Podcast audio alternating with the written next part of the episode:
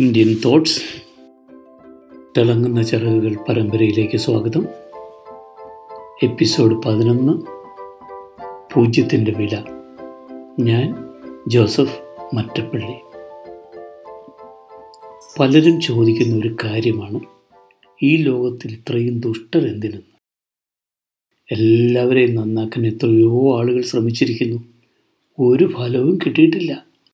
ശ്രീരാമകൃഷ്ണ പരമഹംസർ എന്തു പറയാനാണെങ്കിലും ഉപമകൾ ഉപയോഗിക്കുമായിരുന്നു.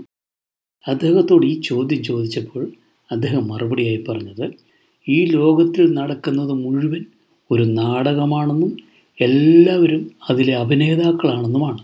സത്യം പറയാമല്ലോ എനിക്കൊന്നും മനസ്സിലായില്ല. വില്ലന്മാരില്ലാതെ ഈ നാടകമാകാമല്ലോ. ഈശ്വരൻ എന്താ എത്ര നിർബന്ധം?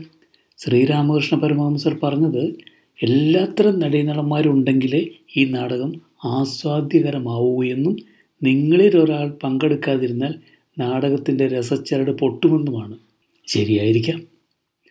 Antony ഡിമില്ലോയുടെ the prayer of the frog എന്ന കഥാസമാഹാരത്തിൽ എന്നും പള്ളിയിൽ പോകുമായിരുന്നൊരു സ്ത്രീയുടെ കഥ പറയുന്നുണ്ട്. രാവിലെ പള്ളിയിലേക്ക് പോകുമ്പോൾ വഴിയരികിലോ ചുറ്റുമോ നടക്കുന്ന ഒരു കാര്യം അവർ ശ്രദ്ധിക്കുമായിരുന്നില്ല. ഒരു ദിവസം പോലും രാവിലത്തെ പള്ളിയിൽ പോക്ക് അവർ മുടക്കുമായിരുന്നുമില്ല. ഒരു ദിവസം പള്ളിയിലെത്തിയപ്പോൾ പള്ളി അടഞ്ഞു കിടക്കുന്നു. തള്ളി നോക്കി തുറന്നില്ല. അപ്പോഴാണ് അല്പം മുകളിലായി ഒരു കുറിപ്പ് തൂക്കിയിട്ടിരിക്കുന്നത് ശ്രദ്ധിച്ചത്. അതിലെഴുതിയിരുന്നു ദാ ഞാനിവിടെ പുറത്ത് ചുറ്റി നടപ്പുണ്ട്. ആന്റണി ഡിമല്ലോയും പറഞ്ഞത് ഇതുതന്നെയല്ലേ പല ഉള്ളുകളിലും നടന്നുകൊണ്ടിരുന്നതെല്ലാം നാടകമായിരുന്നെന്ന്. മോസ്കോ യൂണിവേഴ്സിറ്റിയിൽ പഠിച്ചുകൊണ്ടിരുന്ന ഒരു വിദേശ വിദ്യാർത്ഥി അവിടെ കുട്ടികൾക്ക് ഇന്റേർണൽ മാർക്ക് കൊടുക്കുന്ന വിചിത്രമായ രീതി ശ്രദ്ധിച്ചു. ഏതൊരു പരീക്ഷയ്ക്കും കിട്ടുന്ന പരമാവധി മാർക്ക് അഞ്ച്. ഒന്നും എഴുതാതെ പേപ്പർ തിരിച്ചു കൊടുത്താലും കിട്ടും രണ്ട് മാർക്ക് ആ കുട്ടി അവന്റെ അധ്യാപകനായിരുന്ന പ്രൊഫസർ ഡോക്ടർ തീറോ മെട്രോവിനെ ഇത് ചൂണ്ടിക്കാണിക്കുകയും ഇത് അനീതിയല്ലെന്ന് ചോദിക്കുകയും ചെയ്തു.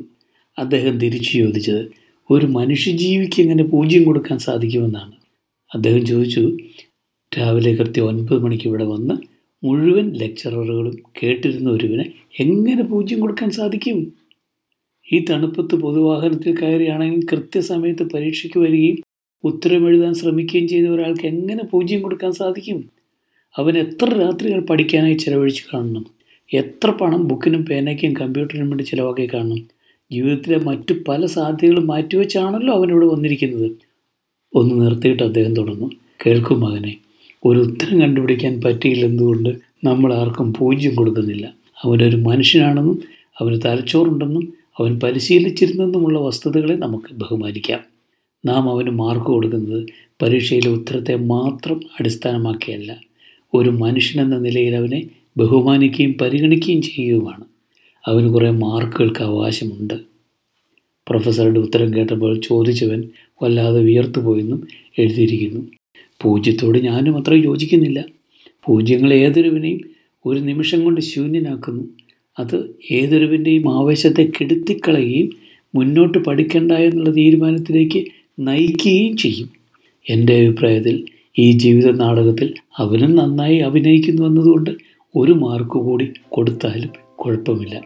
ഞാൻ ഏതായാലും എന്റെ ശത്രുക്കൾക്കെല്ലാം മൂന്ന് മാർക്ക് വെച്ച് കൊടുക്കാൻ തീരുമാനിച്ചിട്ടുണ്ട്. എന്റെ സ്നേഹിതരാരെയേക്കാൾ അവരെയായിരുന്നു ഞാൻ സശ്രദ്ധം കേൾക്കുമായിരുന്നതും. അവർ പറഞ്ഞിരുന്നില്ലെങ്കിൽ ഒരിക്കലും എനിക്ക് പോരായ്മകൾ തിരുത്താൻ കഴിയുമായിരുന്നില്ലല്ലോ. നന്ദി വീണ്ടും കാണാം.